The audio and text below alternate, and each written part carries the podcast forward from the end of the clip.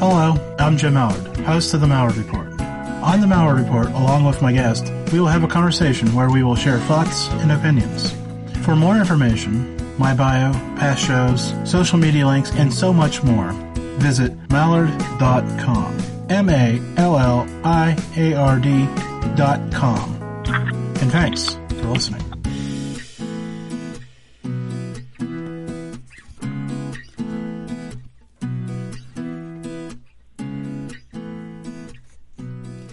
Before we begin, go over to yeah, schooloferrors.com. David Perodin, he was on the first show of August, that'd be August 6th. We talked about um, school safety and some of the major lapses of thinking that go on with that, and it's a great book. And that's schooloferrors.com. Go over and check out his interview, and then go buy the book, because I think everybody needs to read it, even if they don't have a child in school. But first and foremost, I, people are saying the intro music was good, which is a good positive start to this mess. And thank and and thank you all for the birthday wishes. I um, I'm not going to type thank you to everybody because well, that'd be annoying to the people actually trying to listen. But my guest tonight is Dr. Rebecca Housel. RebeccaHousel.com. How are you doing this evening? Hey, happy birthday, Jim. Well, thank you. I guess you're from other places as well, but if I started reading your bio, it just, we'd be here. You'd be like, "Well, it was nice visiting with you," and we'd click. it has gotten that way a little bit. You're right. Um, you know, the Psychology Today blog and all the things that that I'm a part of are on my homepage on the on RebeccaHousel.com. So you're right to just go right to that. We'll I'll stick with that. And then Seven Cups. Seven Cups is new. My my stuff is coming out I think September on cancer and suicide. So I'm kind of excited because I love, love, love the editor, Shannon. Shannon, shout out to Shannon. Well, give us She's a little awesome. bit more about that. What, I mean, obviously, I, I, I have a general idea, but why don't you tell us a little bit more about what you're what you're talking about with that? Oh, I'm, I apologize. Seven no. Cups is the largest mental health website in the entire world, and um, Shannon, the editor, contacted me um, about three months ago, I believe, uh, and asked me to uh, become an expert contributor like I am on Psychology Today. But Psychology Today, I have my own column called Survive Anything. Um, and that's thanks to Devin, my editor there. Shout out to Devin. Um, but but anyway, Seven Cups is this great uh, mental health resource that you can actually talk to people um, if you need if you need help. There's people you can actually talk to live right there. Psychology Today is great because it has listings. You know, you can plug in your your zip code and find professionals in your area, which is awesome. But um, Seven Cups, you can actually talk to people right away. Um, and there's all these, just a plethora of resources on every subject imaginable for every mental health issue out there. So it's it's a great kind of thing that I'm really happy and proud to be a part of. So, yay! Go mental yeah. health. Go keep mental health. and I, I can't emphasize enough how important this is. I, I think that that's where me and David left the conversation is we could do all these things, but if we don't take care of the people, none of the anything that we do will matter.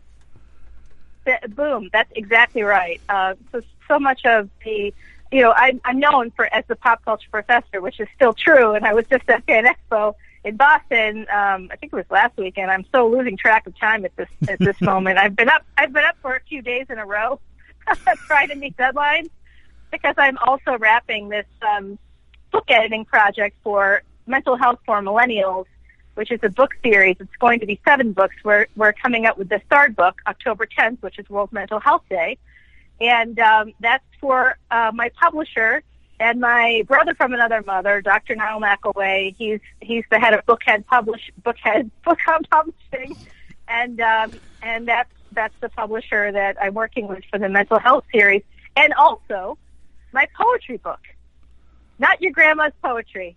Yeah, I'm excited. I don't think I, I, I, you know, I was thinking about these cheesy ways to introduce you earlier and normally I, I, normally I talk about things that your your parents tell you not to talk about, you know, religion, politics, and money. Tonight, I'm thinking we're probably going to go sex, drug, and sex, drugs, and rock and roll before this is all over. You know what? You are so right. I am the sex and relationships expert for the Mental Health for Millennials series, and my chapter is about sex. Yes. Shocker. Well, I, well, let's start with the easy one. Let's, let's, let's get the hard one that I, had, I didn't figure out how we were going to get in here. Let's get rock and roll out of the way. Um, yeah. I'm not sure even what to ask about that, but we'll just pretend like I ask a good, smart question. Well, I, I think pop. I, is do they still make rock and roll music anymore? I mean, I know pop music, but it doesn't seem like. In terms of pop culture, oh yeah, of course they do. Rock and roll, yeah, yeah, yeah, tons of it. I think that uh, it's all music is is now such a huge part of. I mean, I just I just signed up for the uh, a streaming service, a music streaming service, because my friend's daughter, Annika Rose, y'all should go to at Annika Rose Music. She just dropped a new single, and and it's it's it's incredibly good. I really feel like it's top forty stuff. But that's now part of like the backdrop of every TV show, every every movie, similar to writing books. When people write songs now or or produce songs like Annika Rose's new single, uh, when you when you when you drop music, it's really with the thought of hey this is going to be in a soundtrack or this could be, you know, will will be used in a TV commercial. That's where the money is really made, not just on the dollar twenty nine, whatever. Um, although I guess iTunes is, is out, iTunes is going to be gone very soon. So music is still a huge part of pop culture every day. And oh my God, video games. That's where rock and roll actually excels, right? Right. Well, I, I was thinking because it, it seems maybe this is just my bias, right? there's all this classical stuff that would cost too much money to put in video games or commercials or you know what I'm saying? Like Oh for, yeah. For instance, we'll just use my favorite band, the Eagles. To you know, Hmm. to play one of them, one of their songs would cost you well, I don't have a mint out back, but it's pretty close to that. Um, but if you could find something that's kind of in that same vein that you can get a little more modern sound to for pennies on the dollar, I, I think you're right. I think that's where the music is. And there's so there's so much talent out there, but it's hard. It's it's just like with anything anymore. That there's so much content. It's hard to find what you're looking for. This is true, like across the board. It's true in books. It's true in music. It's true on, course, television and film. When we have when we have all these streaming services like Netflix, Hulu, um, Amazon Prime, which all have all of them, it is like impossible. Netflix is dropping new shows, new movies all the time. In fact, um, anybody out there who's ever uh, who, who's who's a Netflix person, you got to watch uh, my gal pal. She's a writer and she wrote uh, Love. Ibiza Love Drunk, I think is. I'm sorry if I got it wrong, girl, because I'm, you know, I'm I'm working on I'm working on six hours of sleep right now out of the last three days. so I may not get all these titles exactly correct. I don't have index cards in front of me, damn it. But um, anyway, Ibiza Love Drunk, I think, is what it is. And uh, I, the the writer is someone that I know, and she's wonderful. And um, anyhow, there's so much out there. You you would be shocked. Oh, Derry Girls is a great example of this too. I love that show on Netflix. If anybody's ever seen it, it's it's based in Ireland. Um, all Irish, you know, actors and Irish uh, writer too, and uh, based in the 19, early 1990s, Northern Ireland during the time of the Troubles. And so um, there's so much content, though. Like you said, how are you going to get through all this? Like unless Net- Netflix ha- has a has this great algorithm where they that's the only way that this is working for anybody. Your your streaming services have to kind of prompt you, right?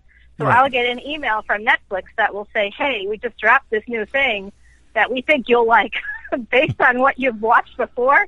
Otherwise, I can't get through all that stuff. There's no I don't have enough time in the day. Um, so and and I and I and I work on 20-hour days, sometimes more if there's a deadline, which there is. Well, yeah, it's remarkable because you know we are talking about I- algorithms and you know artificial intelligence and how far it's too smart, but that's that's not you. That's some other guest. We won't get down that rabbit hole. But uh, now the the contra- analytics so analytics are something i use every day i mean i i love the numbers i need the numbers we all do anybody anybody who has a website or who has any kind of like i know a lot of your listeners um are you know like i'm thinking about dave in particular shout out to dave i'm pretty sure he listens every tuesday he is. He's uh, listening and- right now. He's throwing up a whole bunch of random questions that I'm not working in, Oh! but I promise I'll Oh, get one from him in there. So Yeah, what we got to get one from Dave, but Dave has a ton of Twitter followers, and that stuff like is all based on his algorithms and and his activity and the things that he does. So um, yeah, yeah, no, I think that's. I'm really excited because I love the numbers and I love the artificial intelligence, and that's in pop culture too. So much of it's in pop culture, and it's also part of mental health, right? I mean, that's actually one of the chapters in the book that is coming out in October that I'm editing right now, the Mental Health for Millennials book, has a number of chapters that talk about how we interface with social media. And when we're talking about the algorithms and artificial intelligence stuff, that's all to get you more engaged, not less engaged, when in fact, the more engaged you are, the uh, less happy you are. Like there's whole bodies of research about it you just get very depressed and you have to take a break from social media and technology for a few, at least a few hours a day. That's interesting because I, I, was thinking about that this afternoon too, and I scribbled that on my, my note. The more connected we are, the less connected it seems we are. That's exactly right, and this and this actually goes back to my pop culture. It made me think about Isaac Marion's novel Warm Bodies, which became a movie uh, with Nicholas Hoult, who is very hot, was the hottest zombie I ever saw. I'll tell you what. But uh, at any rate, um, you know that that was the premise of that novel. That technology made us, le- you know, more ever more connected, but also less connected. And zombieism only was quote cured by human touch, human contact. Once technology was gone, zombies and humans were able to like the zombie part of the population and the human part of the population via the gorgeous Nicholas Hoult, of course, was able to, was able to like act literally, and you saw it in the movie. You could actually see their hearts coming alive again because of human contact, and and that's the truth for all of us.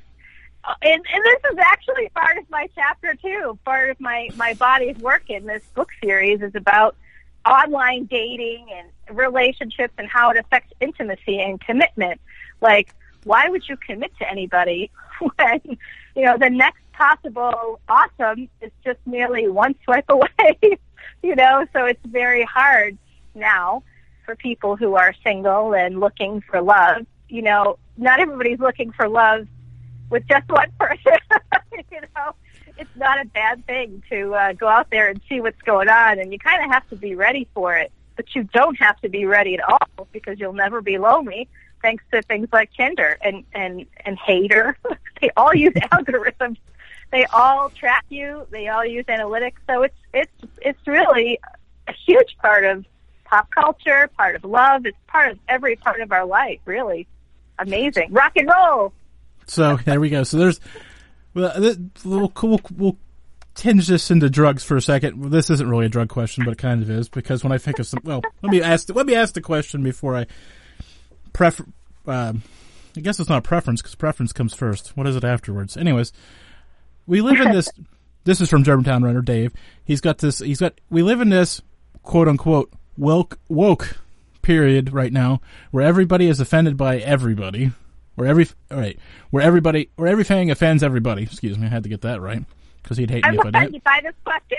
I know that's where. I, what does it mean? What? But I've I've talked about. I don't remember when I talked about this, but I talked about this a few weeks ago. What what does this mean for comedy today? Oh, comedy today, jeez, because he's going back to my roots as a comedian. oh, thank you, Dave, for this question because I'm doing a fundraiser in Boston in February for this wonderful organization organization called Smile Mass that like um, they make uh, they make parks and beaches more accessible for handicapped people and they give out for free. They loan out different kinds of wheelchairs to help people in these parks and beaches and stuff, like enjoy vacations with your family. Um, I recently broke my leg and foot and ankle anyway. so I needed to have what's called a Mobi chair. And um, because I started my comedy career in Boston, uh, that's actually where I'm going back to, and I'll be working with um, a couple of my friends, including the TV guidance counselor. Shout out to Ken Reed.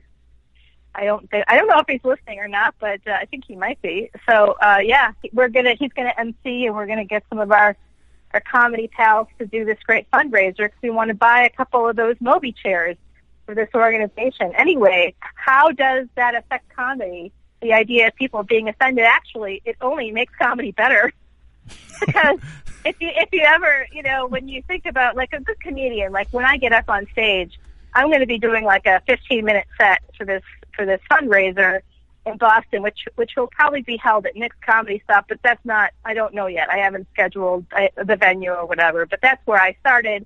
That may be where it ends up ultimately, which is on Warrenton Ave. Um, and I don't live in Boston anymore, by the way, but I'm it's my hometown, so I'm always in that city for one thing or another. And and for me, I use self-deprecating humor. So you know, I'm not trying to offend anybody with my humor. People may or may not be offended, but when you're speaking about your own experience and using yourself as fodder for the comedy canon, um, it's really hard to offend other people, and it actually makes people laugh a lot more when you get up on stage and talk about how you know, like this little chubby Jewish lady, and you're saying, I don't know if I can say these words, but you know, I'm saying every every inappropriate word that's imaginable. Before Amy Schumer was a sex comic, I was a sex comic. So long before she was probably even, I don't know. I think she's my age, so I don't want to say before she was born, but you know, I was up there. I started my I started my comedy career. By the way, my birth date is on Google, um, which is bad, but it's it's the right day and it's the right month and day, but it's the wrong year.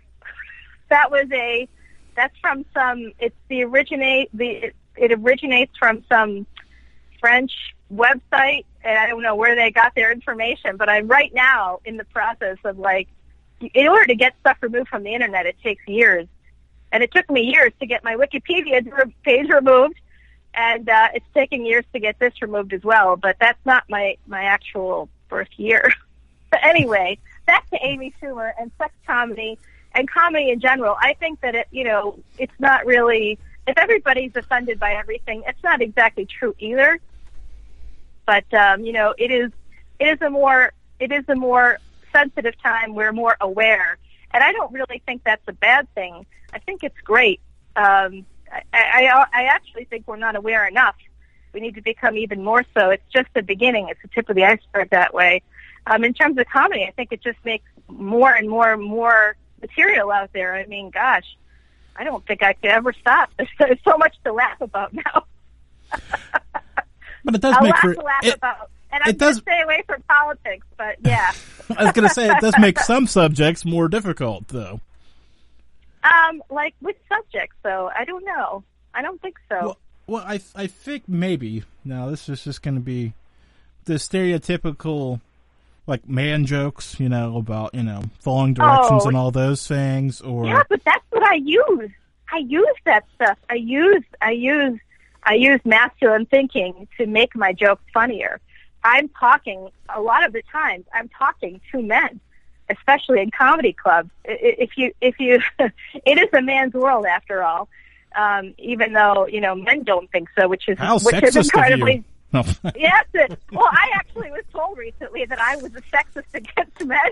I'm like, um, there's so many things wrong with that statement.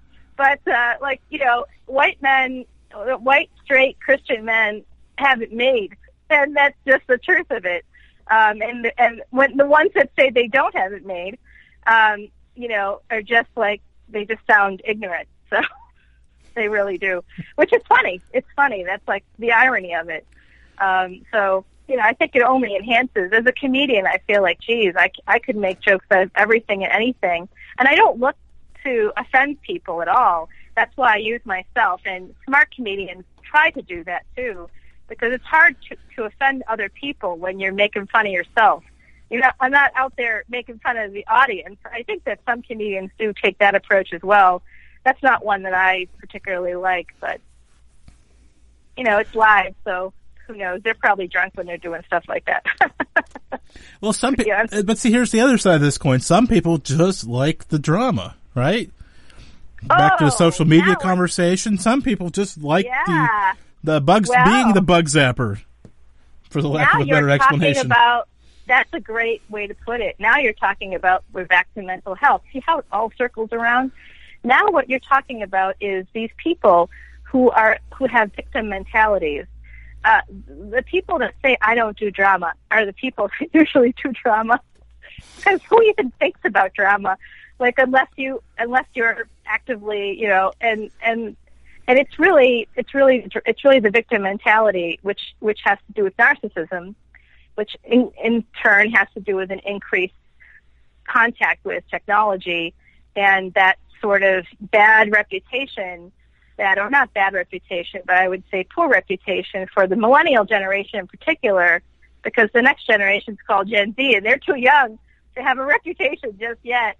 Um, but millennials span a huge, like it's like a 20 year span um, in terms of years. It's the, one of the biggest generations ever. Gen X is this little like snippet between the baby boomers, which ended in 1963. That was the last official year of baby boomers started in 1945, 46, goes to 1963. And then, according to Jean Twenge of the University of San Diego, and her book, in her 2006 book, Gen Me, and many, many articles and, and studies thereafter, the, the real cultural shift began after this seminal paper was written in 1969, and it began to filter into public school curriculum in 1972. So that's that's actually the first kids that are like affected are born in the sort of mid like you know 70s forward even though if you go to wikipedia which we all know is so factual come on now um, it, it's like listed as 1980 or something and there's a number of researchers out there also like legit researchers who who kind of try to pinpoint it in the 1980s just because it's easy 1980 to 2000 is easy people don't have to think about that much, but that's still not the truth. The truth in the States is that it started in the mid 70s. Anybody born after 1972 is technically a millennial. You were, you were affected as much as my kid, who everybody I think knows, maybe your audience doesn't know this, but I had a child when I was a child. So we're in the same generation. It is a little on the weird side. We walk around together it, sometimes he'll hold my hand because I have some balance issues, and uh, people think we're a couple. We look like we're similarly aged. Um, it's a little bit on the odd side that way, but we grew up with the same amount of contact. I grew up with a computer in my household and playing video games, and he grew up with the same thing because it wasn't until he after he graduated high school that the first smartphone came out, which was 2008 tablet came out in 2010. So, you know, the earlier, and he's not even an early millennial. He's not even from the 70s. He's from like the 80s. so, so, you know, the late 80s too. So, um, you know, when you think about that, it's really, really interesting how people born in the 70s, like the mid 70s, have about the same tech contact as people born in the late 80s, early 90s, believe it or not there just there were no smartphones yet when those people were born.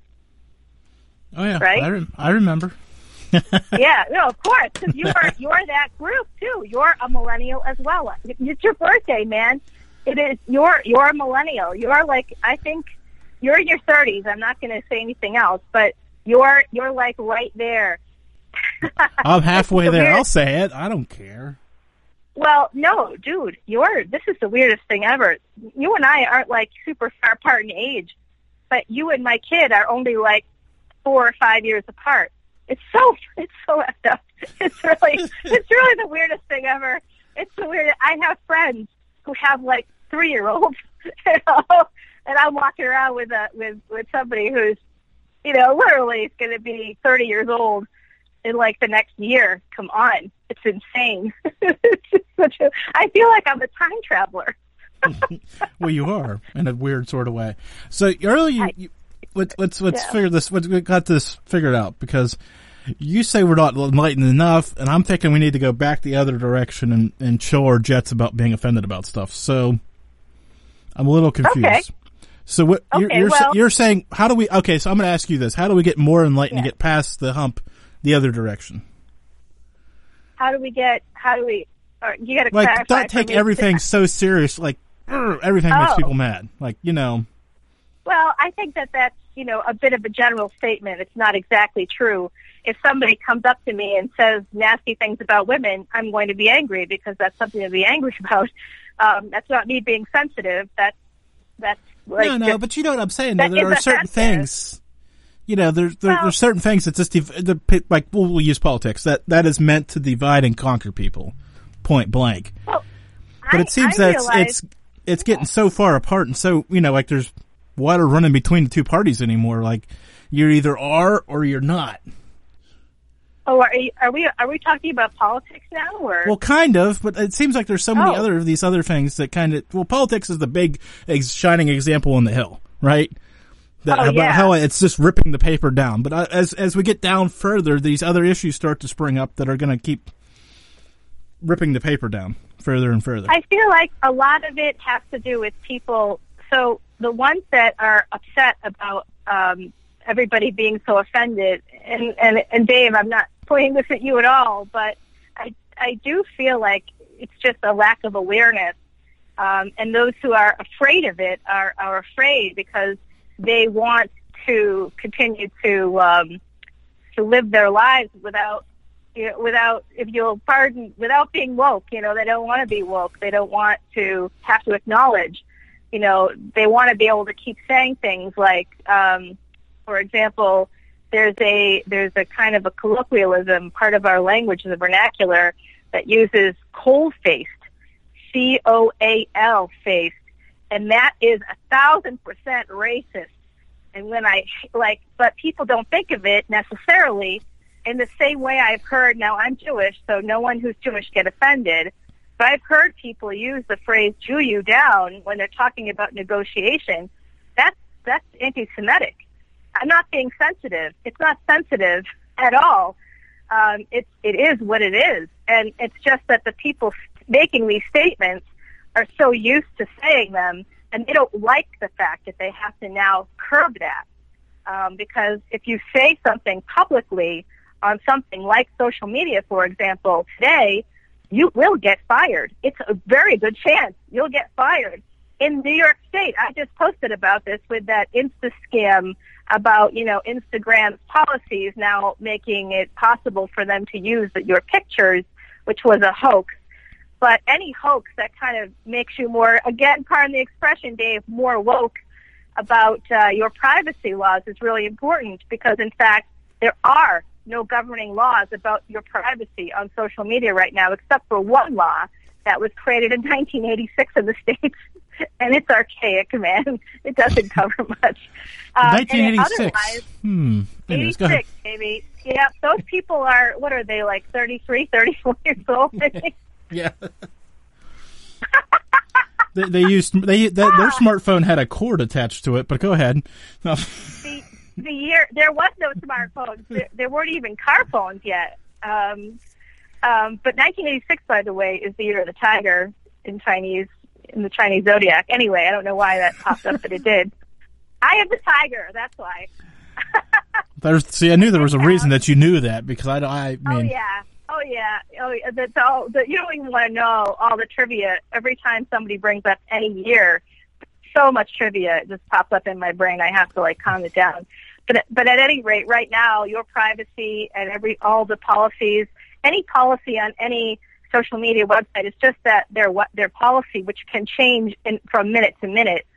Company policy is not a law and many people don't seem to understand that. Um, laws it, is vary by state by state. There's federal guidelines from that 1986 uh, law, but that was a federal law. But otherwise, there are no other federal laws. Literally, no other federal laws that govern social media. So, in the state of New York, for example, if you're applying for an apartment or a house, or you've got a new job, or you want to get a new job, or you know you're a student trying to get into a college in New York did you know that your landlord, you know, the admissions committee um, for, at a college, if you're trying to get a job, your employer can literally ask you for your passwords. It is not against the law for them to do that. And and, and New York State is what's called an at-will employment state. So you, if you're an at-will employee, what that means is the powers with the corporations. They can sue. They can sue you. They can. You can't sue them. I guess is what I'm trying to say for almost any reason They can let you go for being for for having blue hair. They can let you go for any reason if you're an employee at will. Um, so so it it really is law is super important, and people. I think uh, in terms of getting offended about things, how this might be, may or may not be connected. It, it, you can be offended about whatever you want to be offended about. If it's offensive, it's offensive, and and it's like there's truth and there's truth. You know, like um, so if somebody says something sexist, that's not great. But your employer, if you're in New York State, can say and do pretty much anything they want. Um, and if you're an employee at will, which you are in New York State, you can do nothing about it. You can be offended all you want. You can start tweeting about it. They can they can fire you because you because of what you say on social media, even even if it's not that bad. So at this stage of the game, I'm recommending to people, you know, uh, like a lot of a lot of the um, celebrities I work with through the Wizard World tour, I still am friendly with, you know, and know them. Um, and in fact, I just saw a few of them from Fan Expo. I wasn't I wasn't working as MC, thank God, but um, I still I still got to hang out with a few a few fun folks while while there who were also at Fan Expo, but not at Fan Expo. We hung out later. Anyway, um, I'm, a lot of them don't have Twitter accounts, you know, and if they do have Twitter accounts, it's not run by them. Like I think Mark Hamill is one of those guys from the Star Wars, you know, Luke Skywalker. He's he actually does his own stuff for Twitter, but it's really, I mean, James Woods, who is kind of infamous for a lot of things, but particularly, you know, as a voice actor on Simpsons, um, and um, among many, many, many other amazing roles. But he's really well known for for getting into a lot of trouble, like lawsuit trouble, for for the things he said on Twitter.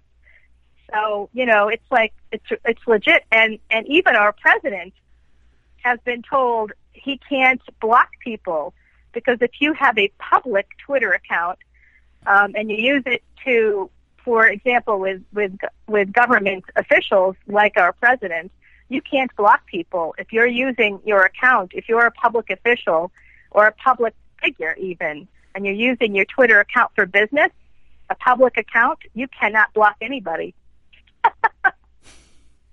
You're not I don't block. I don't block anybody anyway, so that's here or there. Oh, I block tons of people. I'm, well, I'm you, well, what, blocker. you, you're in a different position than me. Uh, oh, no, we'll get back to that in a second. Um, That's what she said. Yes. Dave, Germantown Runner, ta- homework for you. I need to know how many members of the House and how many members of the Senate are, were still left from passing that bill in 1986. Just, I just curiosity. No about that. Yeah, just have curiosity, no but I, I bet there's a. I'm go, okay. We're gonna play the fun game here. I'm betting at least twelve. I don't, you- I don't know. You know what, Dave? You've got to look that up for us. You got to You going- look it are up you I'm, I'm go- on air on live, babe. I can't do that right now, but Are you- yeah, I, I, I, I'm look it up and you, let us know. Are you going over or under twelve? Me? Yeah. Oh, oh, you're asking me to guess. I, Yeah. I'm I'm gonna go. I'm gonna go under twelve. There we go. So we'll get this sorted out before long here. I'm sure Dave's excited to have work to do, or somebody in the chat room can do it. I'm sure members of Congress that have been. it up for us. I'm surprised. I'm surprised he doesn't already know.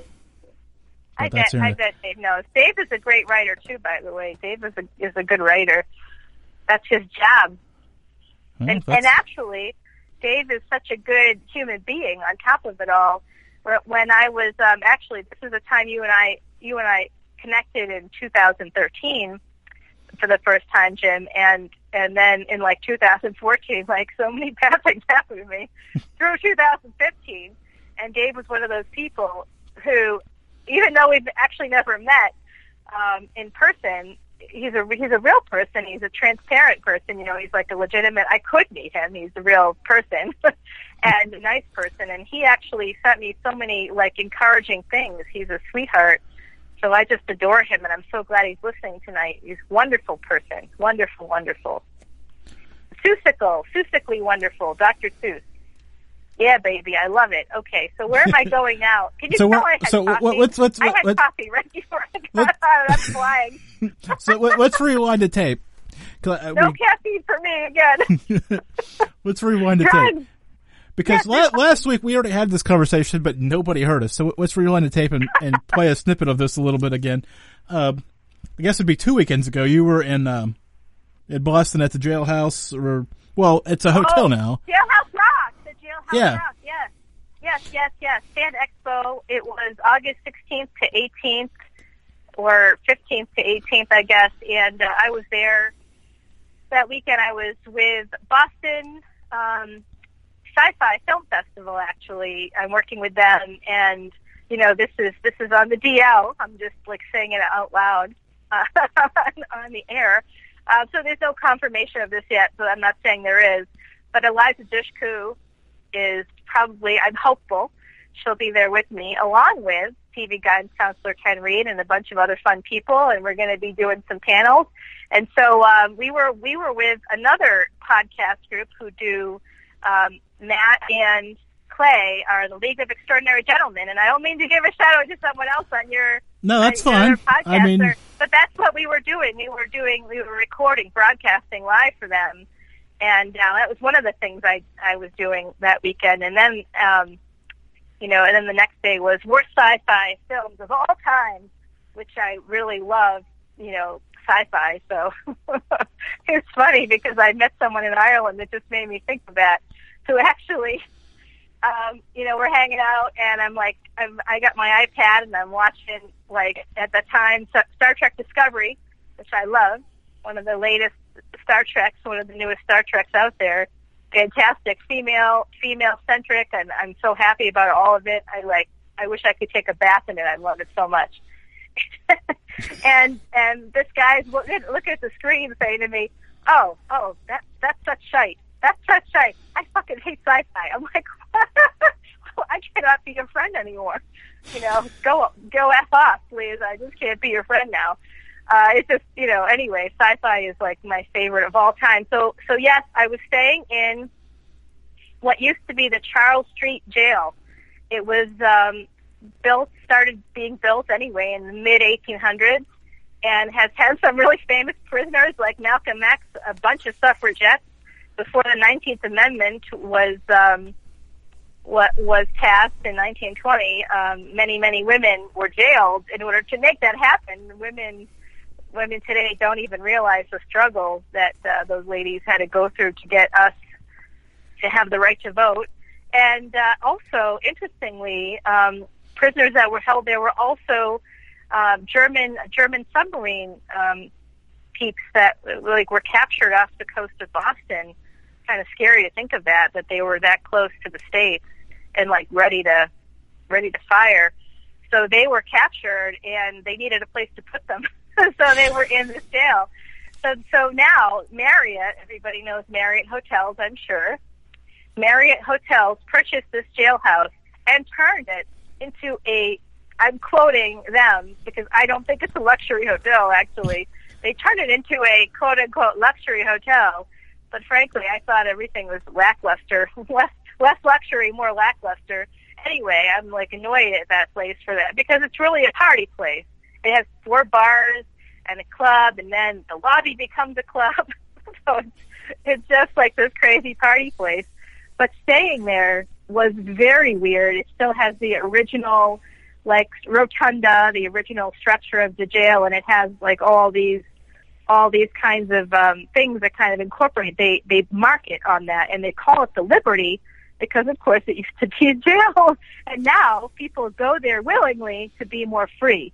That's the idea behind it. But uh, Jim, I think that place is incredibly haunted like incredibly haunted. Like I didn't sleep for three days. well, it could be, and it, or it could just be all the active. Sp- oh wait, active spirits from the bars. Never mind. We're not going to go there. yes, the active spirits. No, you know those bartenders were amazing. I have to say, I watched them in action a few nights in a row, and they were great. There was literally a throng of people, 500 people, at the pressing against the bar, asking for drinks um, and there's four guys behind the bar, and, and the lobby, you know, the lobby has a bar, of course, because what lobbies don't have bars. And the bar had a DJ. It had like disco lights. it was the craziest, It was the craziest. It was the craziest place ever. I mean, it almost felt a little bit like a drug induced dream because then you go back to your room and um you know it had like some of the original furnishings some of the furnishings i guess that's part of the luxury aspect eh it had a lot of it had like original keys that were used in the jail they're framed throughout you know they're they're framed throughout the hotel but i had a room that specifically had original pieces of furniture that were from the jail originally. That was why I stayed in that particular room, and it included like a safe. It included this like was a bench, which I think was probably something they would tie prisoners down on. I don't know, but it didn't look comfortable to me. And there was a lot of straps and stuff on it. I'm like, oh my god, it's like a torture chamber. And I honestly um, didn't sleep, not because of not, and I'm not a I'm a cynic, you know, so everybody should know that too. I, I'm not saying that things don't happen or that there aren't things that we don't know. I mean, that that's very clear. That's the whole premise of physics, actually, that you may not always be able to see the causality behind an event, but it doesn't mean that causality doesn't exist. That can be applied to the paranormal, you know, across the board. So, you know, no one get upset with me that I'm saying I'm a cynic, but I, I'm not walking around, you know, believing that, that it's necessarily every noise is a ghost. That's not what I, that's what I mean by that. So, well, I, I um, think that's the way to be, though. I think we all have to have a little bit of that. Oh wait, that was just dust. Never mind. We're not interrupting the show for dust. Anyway, sorry. Um, that was bad. Exactly. No, for real. Like it's true, and we t- and we kind of joked about it last week when when nobody could hear us we were. I was like a ghost last week. Nobody could hear me or see me yeah. Yet I was there.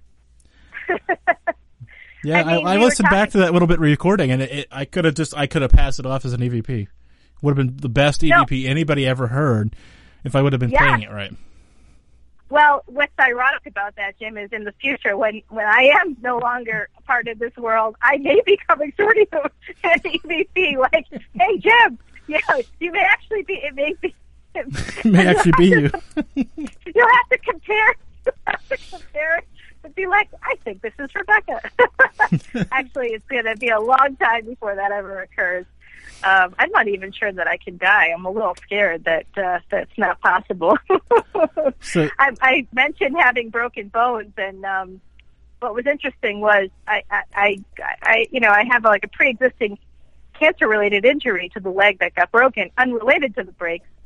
But at, at any rate, uh, the doctor initially told me it was going to maybe never heal, literally that it may never heal, um, and that I would have all kinds of problems. They were really like worried, and then there was no healing after four weeks at the next X-ray, and then somehow in the next four weeks everything healed, like like freaking Wolverine and X Men.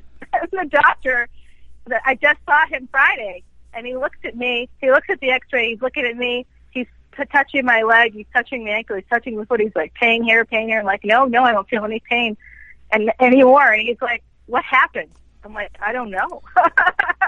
I really the the X Men gene kicked in or something. But uh, it's very weird. I, I get a little worried sometimes, but I'm still young. I'm too young to worry about that. Let's go back to the ghost at the jailhouse, though, can we? Because it was really yes. weird. It was such a weird experience. And people know that when I was on tour with Wizard World, it was consistent, consistent that um, lights would go out, that things that, you know, later on I'd hear from the tech guy that things that were on the same breaker that shouldn't have both gone out, but one went out and the other didn't. They should have both gone out if it was a breaker issue. So like he's like, I'm I'm I'm stumped by this. Stuff would happen all the time. I'd be running a movie at the same time that I made and that would often like stay still on one part and or like it would it would flip back to it. that happened during my TEDx talk too. It was very weird, and the TED people were not as amused as my as my audience, you know, at Wizard World. Um, but I was talking about one thing in particular at TED, and it kept flipping backwards to to this other thing, and uh, you know, I stuff like that, and it didn't happen with anybody else's stuff. And in fact, they were recording TEDx. All TED stuff is recorded. As, as they were recording me, um, apparently I was the only one of all the participants that nothing like showed up for the recording. I did a TEDx talk. I did it in 2012, but you cannot find it online because there's no video.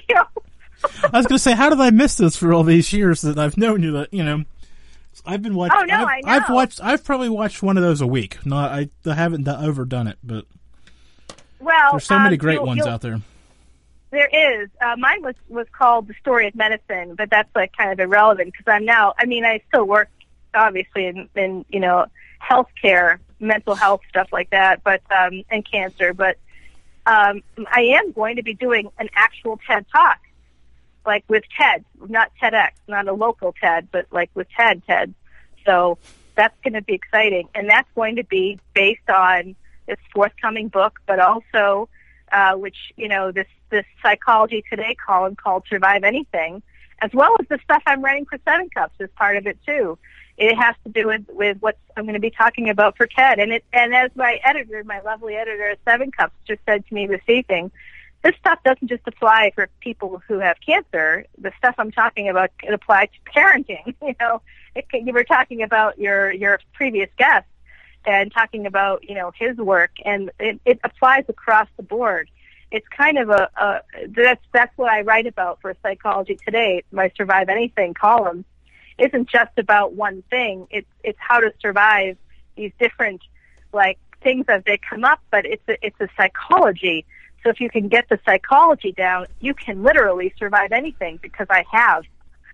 That's how I know I exist because I exist. I, I disprove a lot of things out there that people think can't happen. Can't possibly happen. Nobody's ever blah blah blah. Well, but I'm here, so and I did. So that's that's part of why I'm speaking out, basically, to help people kind of um, take control, reclaim agency over their own lives, um, and not allow anything to stop them from moving themselves forward. No more self sabotage. No more of that BS. We are going to take control and and live. We have this lifetime only one time. Maybe we come back again, but we don't remember, do we? So, talking about past lives and stuff like that, past life regression, that's actually a kind of psychology, a therapy, um, past life regression therapy. But ultimately, you know, we really just kind of are here in existing. We have to take advantage of it to the best of our ability and not let people, society, laws, labels, like Dave was talking about, people getting so easily offended. That has a lot to do with labeling people and, and social boxes, I call them. But you, you don't, you should never live in a box. We go in boxes when we die, not when we're alive. you know what I'm saying? too much talking. Oh no, never again. No, it's never, too Never much talking. Never too much talking. It's good. Oh, makes my job really easy to do. Of course, now I'm starting to look at. I'm looking at my notes, looking at the time, figuring. Well, let's see which one of these cans of worms do I want to rip off and end this with. Um, how about this one? This this one is more my cup of tea, and I'm sure that you're going to have an interesting take on it as well. Um, this whole uh, viral event on Facebook of storming Area 51. See, this crosses both of us right here. Ah, It, if I think So- the last number I seen was like two and a half million people, quote unquote, are going. Of course, I'm going, but I'm not really going, so it's a little bit less than that. Are I, we- I just marked go. talking- What? Are we talking about the flamethrower? Elon Musk giving people a flamethrower say storm Area 51? Yeah, well, well, not necessarily. I'm giving them a flamethrower. Oh, no, no, no. There's a, this whole, you know, that whole thing that just was supposed to be, according to the guy who originated it, was supposed to be a joke that went viral before he got a chance to rein it in. Oh, the flamethrower? Yeah, well, whatever. I don't know. It's all changed. I mean, it's supposed now. It's supposed to be uh, like a Woodstock out in there uh, in the desert. I don't know. Oh, well, you know, it's interesting. Elon Musk speaks and people listen. So um, there's that's part of that's part of this I, social media. Really, this uh, it's it's people with influence, and this is something that I love Eliza Dushku for lots of reasons. But I worked with her for so long, and uh, one year it was a, we were right like right before election when we were on stage at a comic con, and someone asked her her opinion, and she said, "I really can't give it because." I know that everybody here, especially, and then this is being, we were on Wizard TV at the time. Our shows would be recorded and then, you know, put on Wizard TV. So, uh, which was a TV channel at that time. So, um, she didn't want to say. I really respected her for that. She's like aware um, that she has power. You know, Eliza Dushku, it was on Buffy, Dollhouse, a lot of uh, interesting shows. Um, but she knows that she can't just say whatever she wants, and when she does say things, you know, she has to be more careful.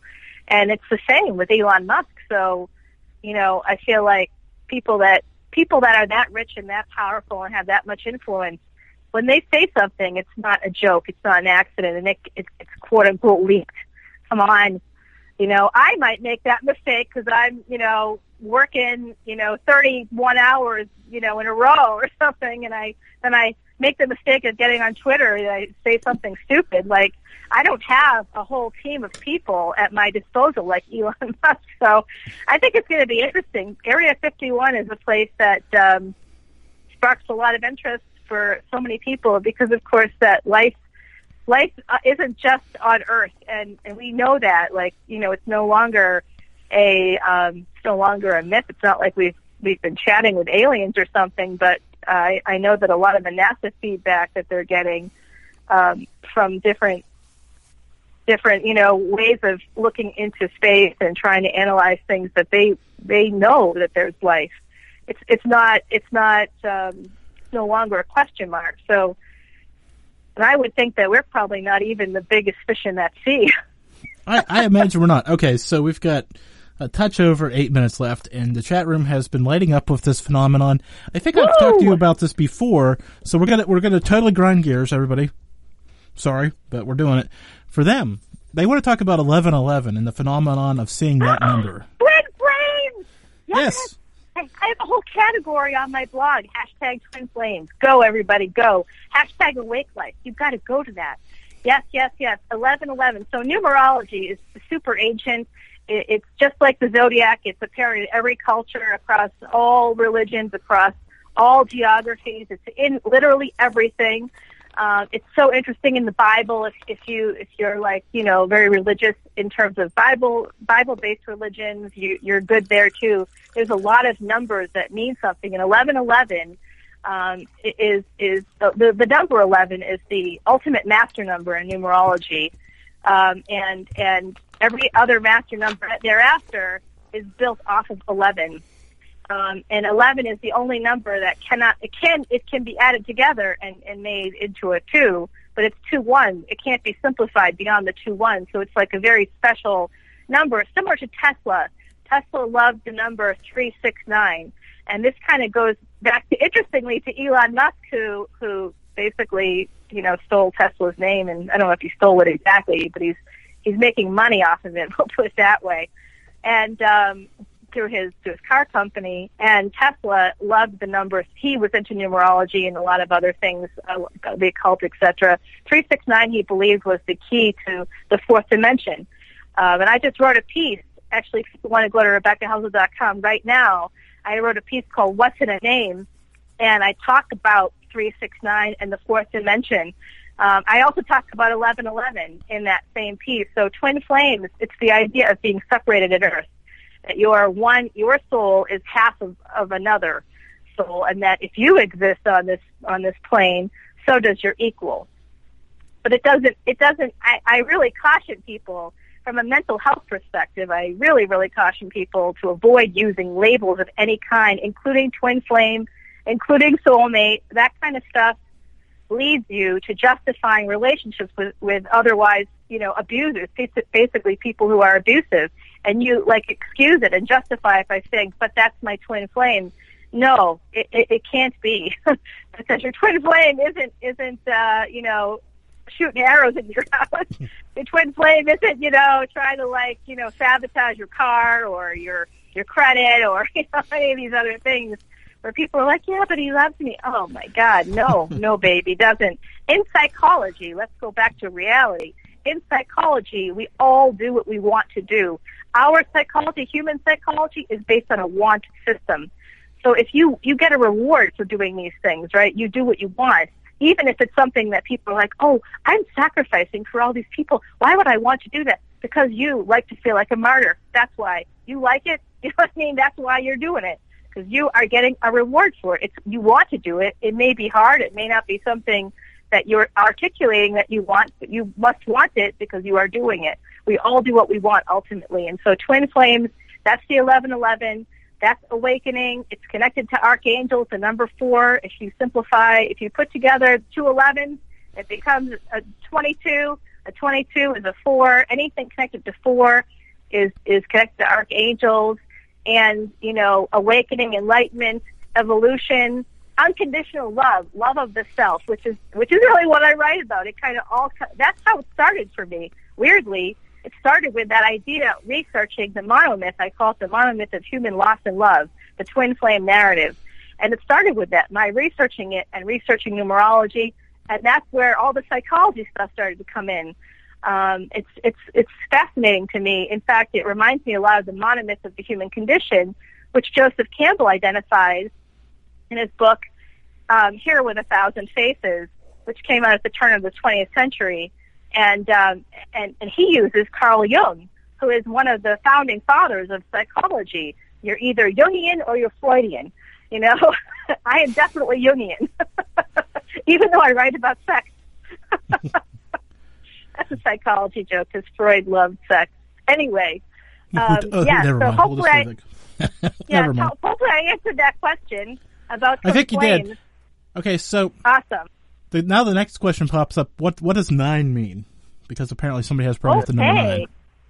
Okay, I don't know if you have a problem with number nine, but the number nine um, is a is the number of karmic completion and wholeness. It, it's in doubles, you know. So if you see number nine in doubles, it's it's it's also an indication if you have nine in your chart, uh, which everybody does. If you're born in the 20th century, you have a nine in your birth date somewhere. Um, it, it has to do with, with being a light worker. Um, but let's say if somebody's born on like the 27th, like I have a friend, an artist, a glass artist named Joe, who's born on the 27th of June.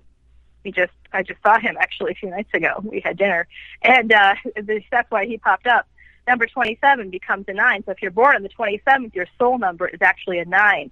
That's how soul numbers are derived, and, and a soul number is similar to like the zodiac in that you know I wouldn't I wouldn't I, I don't think you should take it incredibly seriously, but I think it is interesting that a lot of the, the corollaries um, that kind of pop out for people. I just read someone's numbers in a restaurant the other night, um, kind of on the fly, and and actually she had a nine soul number, so this is kind of cool.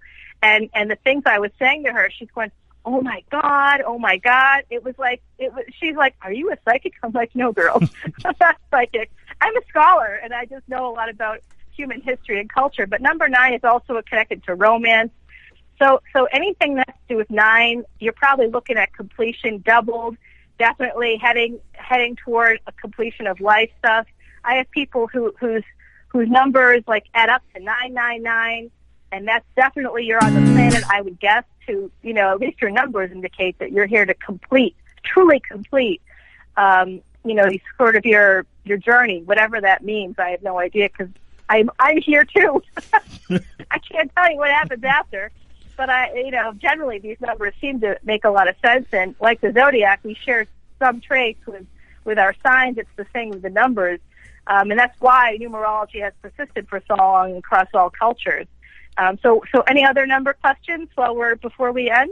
No, I've actually got to give you a chance to promote uh, your website and all that other fun stuff in about thirty seconds. Okay. I'm so sorry, everybody. Send me questions on RebeccaHousel.com and go to RebeccaHousel.com and search Survive Anything on PsychologyToday.com and go to Seven Cups in September. You can see my articles on suicide.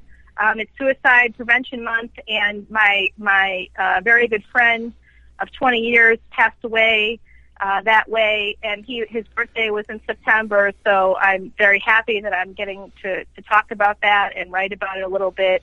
Um, and I I think you know also I think it's Stand Up to Cancer is in September, so check out that Seven Cups um, article and.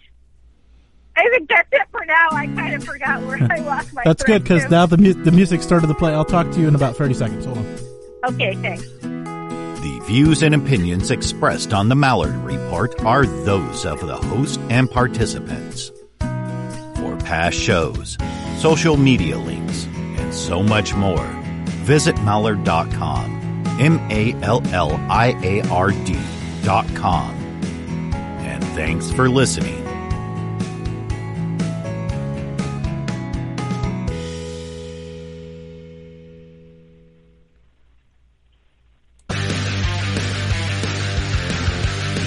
Pit Pass Moto, sponsored by Moto America, is the show that keeps you up to speed on the latest in motorcycling and brings the biggest names in motorcycle racing right to you. From candid interviews with the top names in racing to providing insights into the trends and trendsetters driving the motorcycle industry, we have you covered. New episodes are available every Thursday at pitpassmoto.com and on your favorite podcast app. Ride on!